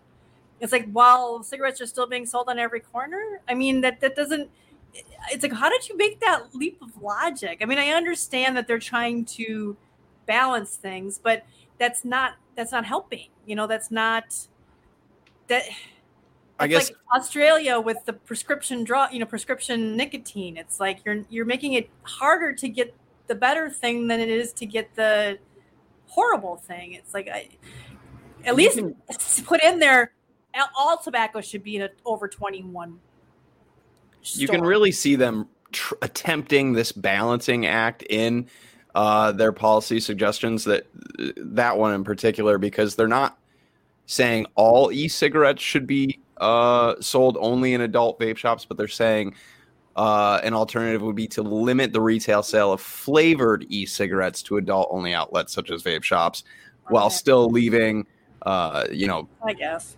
tobacco. And it's yeah, I guess like it's one of those things where even I go like, uh, again, when we talk about people in you know rural areas that don't have access to these vape shops, we can acknowledge that yes, the flavors help significantly more than tobacco flavors, but we're going to leave all those people out of that. Like there's it's like they're attempting to make that balance, but they're still making concessions that don't really help everyone. And they, they talk about uh, risk proportionate taxes while simultaneously also citing something that we've talked about a number of times. Uh, there's a section here which isn't very long, which I wish they would have spent a little bit more time on, uh, unintended consequences of policies hmm. restricting vaping. And they go on to talk about the tax increase uh, in Minnesota, which we've talked about on this a number of times. Um, and they talk about two other studies found straight state restrictions on minors' access to e-cigarettes associated with higher adolescent cigarette smoking. So they're they're making these acknowledgments about these unintended consequences, but then turning around and making policy suggestions that are going to inevitably have similar consequences. So that's where I get a little bit lost. Yeah, I, yeah, it's it's a it's a bit all over the map, and and I I you know again, what I mean. Like I, I appreciate know, I, all of it, but I just I get a little lost in when we go from like okay, you're making all this acknowledgement, but the second we get to the recommendations part of it, it's like we forgot. It's like cognitive dissonance. Yeah. Like, how did you where? How did you make that leap? Uh, did you just forget everything you just? And I wrote? think Alex yeah, is like right though. It's like you're trying to make those concessions to bring people over because a lot of this is conditional. It's like, well, if we're going to embrace this tobacco harm reduction, then we're going to do it, you know, in a way that we, you know, we still have to have our I don't know. Methods. We still need our our you know coercive policies involved. Like we still have uh-huh. to. Yeah, I don't know. It's just it's one of those things. And Skip makes a good point. They're always telling people, well, if you're going to vape, make sure you get off the vape too. But we're going to only give you closed systems that don't really have as many options. Right. You you we're going to take away that that larger freedom to work down at your a lot of them come in zero. Rate. Yeah. Yeah, and a lot of them don't. A lot of those closed systems sold in, in gas stations aren't don't go down to zero. They're just the alternatives, you know. Yeah. But yeah. Yeah. One thing I was gonna, uh, you know, dredge up some some past here. Um, you know, a lot of people uh, were were very encouraged when the American Cancer Society uh, updated their position statement on e-cigarettes. Um, and I, I sort of felt generally that most people were, were just paying attention to the, the, the friendly words in the statement and skipped over all the policy recommendations. Yeah, uh, they were they still recommending the same thing: banning flavors, high taxes, raising the age to 21, uh, all of all of the things. Uh, and so it, it, it's sort of rung hollow. But uh, again, that was you know these are political considerations. Uh, and and Cliff Douglas, who who has now come out and and and and been firmly behind vapor products, um, I, I, think he had to do a bit of balancing in, in getting American Cancer Society to publish that position update. Uh, and so um, it, uh, yeah, it's a balancing act, and you got to bring people on board. Um, and, and so it, it, slightly moved the needle in the right direction. Um, but at the end of the day, uh, you know, people when people shop these policies around, they say things like evidence based and this and that and it's it's kind of you know we're requiring so much more evidence to allow the products on the market and to allow the community to keep doing its work which is helping people quit smoking mm-hmm. but these policies don't have nearly as much research there's not i mean if if i if i needed to cite something from uh, uh, uh, you know longitudinal data on prohibition, we do have that. Uh, and I would have hoped that we would have learned our lesson from it. Obviously, we didn't. We still we're still in the midst of a drug war. Um, don't let anybody, anybody, nobody should be under the impression that just because cannabis is being legalized in your state that the drug war is over. Um, far. far. from it. Um, so, yeah, I, I, I, lost my train of thought there, but essentially, uh, you know, the the these policy recommendations aren't being backed up by as much data as is being required for the products to come and stay on the market. Yeah. Right. I mean, and Jim, I'm sorry, real quick, because I've got Jim, uh, SOD director Jim McDonald's in the chat, and he brought up uh, it's a compromise paper. If they recommended flavors everywhere and no limitations on advertising, it would have had three signatories, not 15. So, I mean, that's a good point. yeah. It's just one of those. This is, I mean, not only is it, but it, it feels very much like uh, a paper written by people who have spent a long time in tobacco control and focusing solely on data points and not talking to real world consumers, people who use these products, people who you know have been a part of this community for a long time, things like that. And that's that's what it feels. It feels like, oh, this is yeah, this is this is from tobacco control. They figured it out. That's what own. it. You know what I mean? Once you get to yeah. the recommendations, you're like, oh, okay. That's yeah, because they figured like. it out on their own, and so they thought, oh, look at where we can right. Like if you had sat down and you like... talked to to uh, CASAA, uh, CASAA would have been like, no, no, we, we shouldn't restrict these things to adult only vape shops. And here's why. Yeah, you know, something I would like for people to to research and look at, and I know one company has already um, sort of taken steps, at least from their own marketing. So, you know, everybody should know what the power wall is. If you're not familiar with that term, it is the wall of cigarettes and other tobacco products that you see directly behind the cash register at the convenience store or gas station. It's the power wall because it's directly in your line of sight and you can't avoid it. Uh, and the products that you will find most prominently placed on that power wall are cigarettes. Uh, whenever I have to go into a convenience store, or even you know back when uh, Walgreens was still selling vapor products, I would always look to see where the vapor products are. And you usually have to do one of these, and you've got to search, find it. It's usually in the lower corner or way off to the side. You mean not by the candy? No, not by the candy. It's behind That's the where counter. they always say it is. They put these things by the candy. Um, and uh, you know, so just as an example, um, I, I and I Swedish Match uh, actually debuted a display case for their snus products uh, at SnusCon several years ago, and uh, it, it really is kind of amazing. It's it's a bright white kind of plastic shield. Uh, and it I think might take up maybe two rows, or even if it's just one row, it is bright. It is you know the deal is to even if you can't put it right in the center of the power wall, it still stands out from the rest of the products. I don't know that it's possible to enact regulation uh, that would uh, you know force tobacco companies to put the lowest risk products in the most prominent eye line or, or space on that power wall. That's what I would like to see as opposed to uh, Uh, restricting sales of flavored products to, to adult only establishments. The flavored vapor products, the flavored smokeless tobacco, the flavored nicotine pouches, those should be the products most prominently featured behind the cash register. People should have to look a little bit for the cigarettes. And most people who smoke don't actually have to look, right? You know the brand of cigarettes that you're smoking, and so oh yeah, I, I, wouldn't have even had to, to, the... to, look anywhere. I could just walk. I wouldn't even have to know if it's in stock. I would just walk in and ask for my brand. Now I used to like I smoked Kools for many years, and I liked them in soft packs. And not every gas station. They, it seemed to be that they a lot of places they either carried Kool or they carried Salem. So I, I, I, knew the gas stations, at least in, in, in my little corner of North Jersey. I knew which ones sold my brand and in the package that I liked. Um, so, you know, it took me a little while to figure it out. But yeah, exactly. Yeah, just, camel filters were sold far and wide. yeah. You know, like it, I never had to even look. I would just walk in. Can I get a pack? In the '90s, filters? for a little bit, I smoked Capri 100s. nice. Yeah, you might have to look for those. You might have to do one they of those. They were so uh, skinny. They were these little things.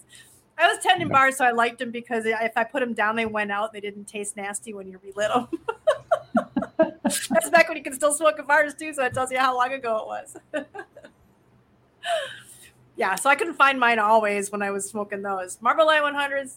Those you didn't even really have to. You didn't have to look at a wall. I mean, that's absolutely yeah. true, Alex. That's just absolutely true. That's why I always laughed when they talked about about this whole thing about advertising and, and getting people to smoke that advertising to, no it's brand wars. They're trying to switch people over to their brand. They're not marketing to anybody but people who are smoking cigarettes already because nobody's going to go smoke a cigarette. It's like saying oh it's like saying car what? ads are trying to it's like saying car ads are trying to entice little kids you know? It's like no, they adults who buy cars. You know, it just it's yeah. just silly. I you know I, I I don't know. I think I've got some memories jumbled up in my head, but I I remember when I was a, a teenager, um, and I was starting to go through that rebellious phase. Um, I, cigarettes weren't really a big deal that young. I mean, we're talking like 11, 12 years old. But I remember, I think there was a bus shelter it was some sort. It was weird because I don't remember the public transportation. In my, I lived in the suburbs of, of Chattanooga, Tennessee, and I, for some reason, I remember an, a Newport ad on a bus shelter in the neighborhood, and it was like, you know, it was a, a probably 25 to 30 year old white guy, blonde hair, you know, on his sailboat smoking a Newport, new fresh. Well, that's always been like the Newport pleasure, right? Yeah. That's always been kind of the I I remember looking at that ad and thinking, I don't want anything to do with that guy. I don't I don't like his sailboat. I don't like his attitude. I don't like his polo shirt. I don't want anything to do with him. I don't want anything to do with him or his cigarettes. You, you, you know, I don't think- ultimately, ultimately, I honestly don't think I ever noticed a cigarette ad until I started smoking. I- I, don't think I even paid attention. No, to I think for most young smoking. people, I think the biggest influence for young people in in smoking is not advertising. It's it's their peers and their parents and the people around them who who smoke. Like that's you you know when when you're a kid and you walk into the the the store and you're going to go get a soda and a candy bar or whatever most most kids pay no attention to the the power wall of tobacco behind the cashier they're looking at Such you know. Snickers and gummies and candies and soda and and all that stuff. But what's going to influence them is whether or not their parents smoke and what their parents smoke or the products that their parents their use friends and or, or their and their peers exactly like that i think is solely like the biggest influential decision in a youth in a young person as to whether or not they're going to use and what they're going to use right it's it's it's not a matter of opinion. This is you there's, know there's what's- been research on this. Yeah. The single, the single most significant determining factor as to whether or not a young person will grow up to smoke cigarettes is whether or not a, a parent or it's really it's a parent um, that that if they smoke caretaker. and and Yeah. it, it, there's a difference I, I think because of, of gender roles things are changing now but uh, you know the the way that has been this has been talked about is if dad smokes you have like a, a high 80% chance or maybe it's like 90% or something like that uh, chance of uh, smoking. If mom smokes it's north of 90% likelihood. If both parents smoke it only goes up to like 94% so that that so tells the you maternal parent that that parent is a, a real big factor. I wonder i wonder what that is. Is that like is that like that that maternal like caregiver safety all of those things that come along with that that that increase that or Well, consider too that. Yeah, I don't know. Far, interesting it's those are interesting numbers again. though uh, Am I? Can you hear me or not? Yeah. go ahead okay. I mean, consider too that that smoking is more prevalent in lower income families, and there's a lot of single moms in lower income families. So then hmm. you're going to have a lot of people who smoke who had a mom who smoked maybe more than their dad. So I mean, there's a lot of things that can come into play. I, I was with most things there's never just one reason right there's always Yeah. there's always multiple reasons but I was laughing because a couple days ago I was wa- I was scrolling through Twitter and an ad popped up and it was for Skittles and it was for Skittle gummies I guess it had just come out Hmm. and it was there's some there's some ladies exercising on the TV and a middle aged man middle aged white guy sitting on his couch squeezing the gummies like that's exercise. So I'm like, who are they advertising to? You know, candy's supposed to just be for kids. You know, and I, I just I didn't get that. I'm like, how can they watch the? You know, here's an ad right here for Skittles. yeah I mean, that's yeah i don't uh and that's what they're trying to get people to come to their brand. You know, advertising doesn't get people to just buy stuff usually. I think it's more all kind of advertising is more about brand recognition than it is about getting people to buy it. We know you're looking it's like, it's like those ad thing where you start thinking about, you know, I need a new car. I think I want a Honda or something and then this particular model and then you just see it everywhere. Yeah. You it's know? like I, I, the town that I live in in Western New York, I had no idea that there were that many people in this town that drove Jeeps until I bought a Jeep. Once I had a Jeep, all I saw was like a sea of Jeeps everywhere. Right. Everybody owned a Jeep all of a sudden. All right. Well, we're digressing. I the only thing I had to say on this one, and I'm going to add this to the stream real quick, was somebody did respond to this, and um, I pull this up. These guys, it just it it, it cracks me up because uh Juka here, she if you go to my Twitter, which you can see is at no at under at no underscore marsh. Um, and you, you can pull up what their response to it is. And it's just so hysterical because their response to a paper saying we need to not focus so much on the children and think about the adults was, well, think about the children. you have to read this thing. I mean, it's so. I mean, the first thing they pull up is is you know, well, kids are kids are vaping and or you know the, the kids, the kids, the kids. You know, yeah, I understand if you're an adult and stuff, but think about the fact if there's a kid. You know, what if you're a parent and your kid's now addicted? You know, of course, they couldn't come up with anything better than addiction and um, I forget what the other thing was. You can read it. You know, you pull it up on the Twitter there. It's it's, but just just the irony that here they're they're responding to a paper criticizing them for focusing on the kids by saying, "Well, what about the kids?" it's just it's just this mindset of I don't get it. I don't get it. And Skip is saying that there's two responses to the to that paper. Skip, is this one like under that paper? This one that I just showed that I'm showing on the screen right now, or are these responses the, on, in the journal? Yeah, she says there's two responses in journal, but I'm wondering if this is one of the responses or if that's a separate thing. I don't know. The PHE ones are in support. Oh, the two that are wait, one is from Martin Dockrell and one from PHE. Do you understand that, Alex? Uh, yeah, one one is coming from Martin Dockrell, and the other response is from Public Health England. Is that, oh, okay. Is that, is that right? Yeah, I guess. Okay. Yeah. So I mean, yeah, but with this paper, I don't know. I don't know if that was a, a response or or not. But it just it just killed me. It just, and and you know, Joe um, Gitchell. Mm-hmm. Uh, sure. He's the one who tweeted that originally, but it only had the first page. So I, originally, I was only able to see the first page, and uh, he was saying, "Well, is this an alternate view? What do you think?" Doubling down. That's basically what they're doing. They're doubling down. Kids are more important, you know, and they just don't get it. They just don't, and they just never look at the fact that most you know, if you go to any website, I was trying to get something together for this. I wanted to do some kind of meme or something because it's like they all say, well, most smokers, most people who smoke start when they're teens. They'll say that they start when they're teens. Most ninety percent, you know, eighty percent, whatever number they come up with, they start in their teens, and then they come back and they say um, that you know teens that, that, that it's good for adults to be using vaping because it takes them off of smoking. So that may be a benefit. But then when it, and then they say, well, you know, all these teens are vaping. This is bad. And then they say, then it comes out the news. Well, all that we've got record low teen smoking rates, which means that we'll have record low adult smoking rates because these teens would have grown up to be adults who smoke. And most of these teens are vaping because of flavors so we need to ban flavors. It's like they don't take it to the end. It's like you already know that most of these teens, the most of smokers today are started as teens. You've got that in your head.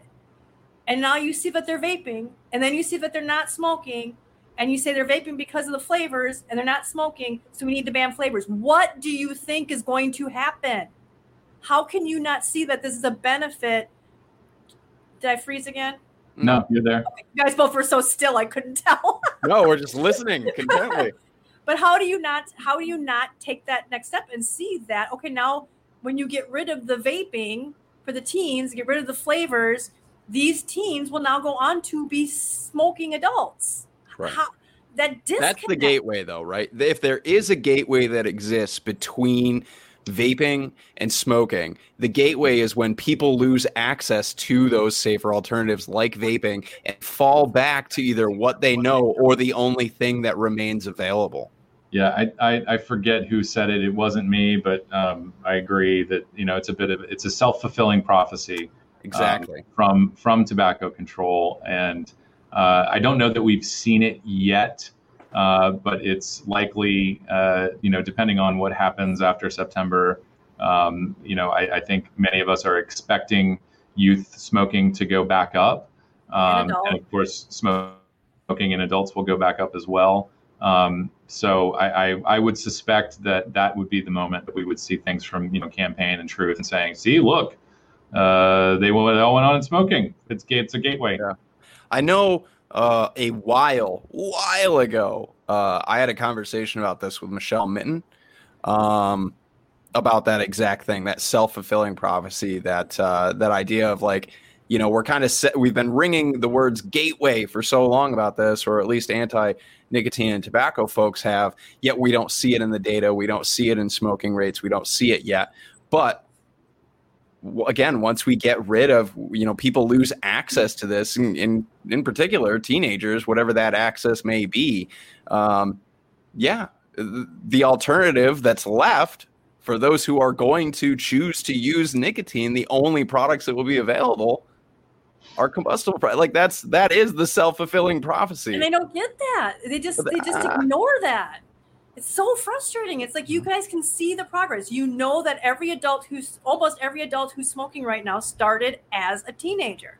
So bringing down teenage smoking should be the most important thing. You see the vaping went up the smoking went down, vaping went up because of flavors. Now you want to ban flavors, and there's just there's no evidence at all that it's leading to teen smoking. And if you and and look at what happened with from my take, you know, vaping went down. What happened?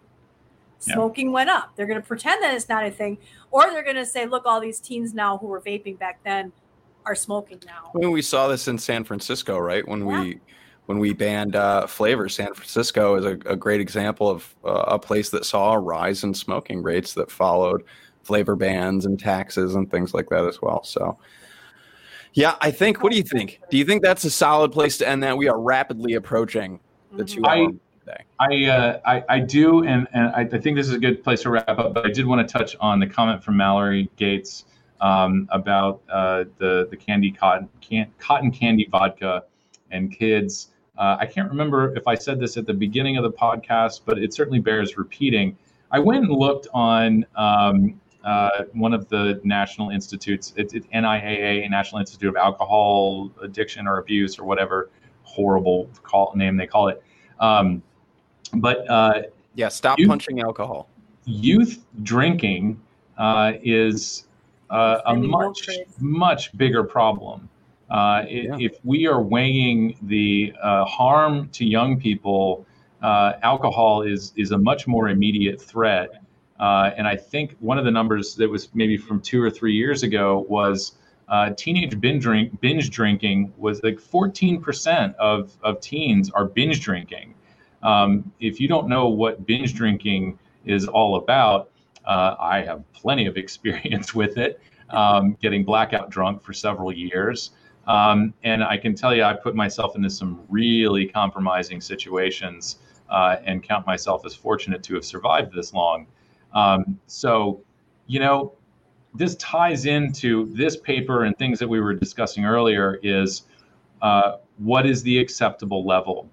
We don't see, I tweeted this in response to somebody else earlier today. Um, you know, we're not seeing the well funded anti alcohol campaigns demanding that flavors are taken off the shelves. And yet, I believe it's something around 5,000 kids every year are killed uh, or die in some sort of alcohol related mishap or uh, because of drinking too much alcohol itself. Um, so we seem to be okay with the number of kids who are drinking, and yet it poses a much more immediate threat than nicotine or even smoking. Um, and so yeah, I hate to do I hate to do the alcohol comparison. This, uh, National Institute on Alcohol Abuse and Alcoholism. That's, uh, yeah, that's what you were. Yeah. So uh, just to define page, it, but... here you go. This is their definition. Of well, yeah, four four or more drinks in a two hour period which that used um, to just be a Friday night, man. Yeah, like that was that was the pregame uh, routine for me. That's Wisconsin. I mean, hell. Yeah. Also, I would really love it if we moved away from the phrasing that we're uh, we're we're abusing substances. Yeah. Stop punching don't, your cocaine. Please do not your kick your vodka. Uh, do not, you know, verbally abuse your drugs and call them names and things like. Yeah. Unless they like it. I mean, yeah, maybe so. some people are masochists. I don't know if my cocaine was a masochist or not, but anyways, I just wanted to put out the the the definition there from a, a horribly named institute. Anyways, what do you guys say?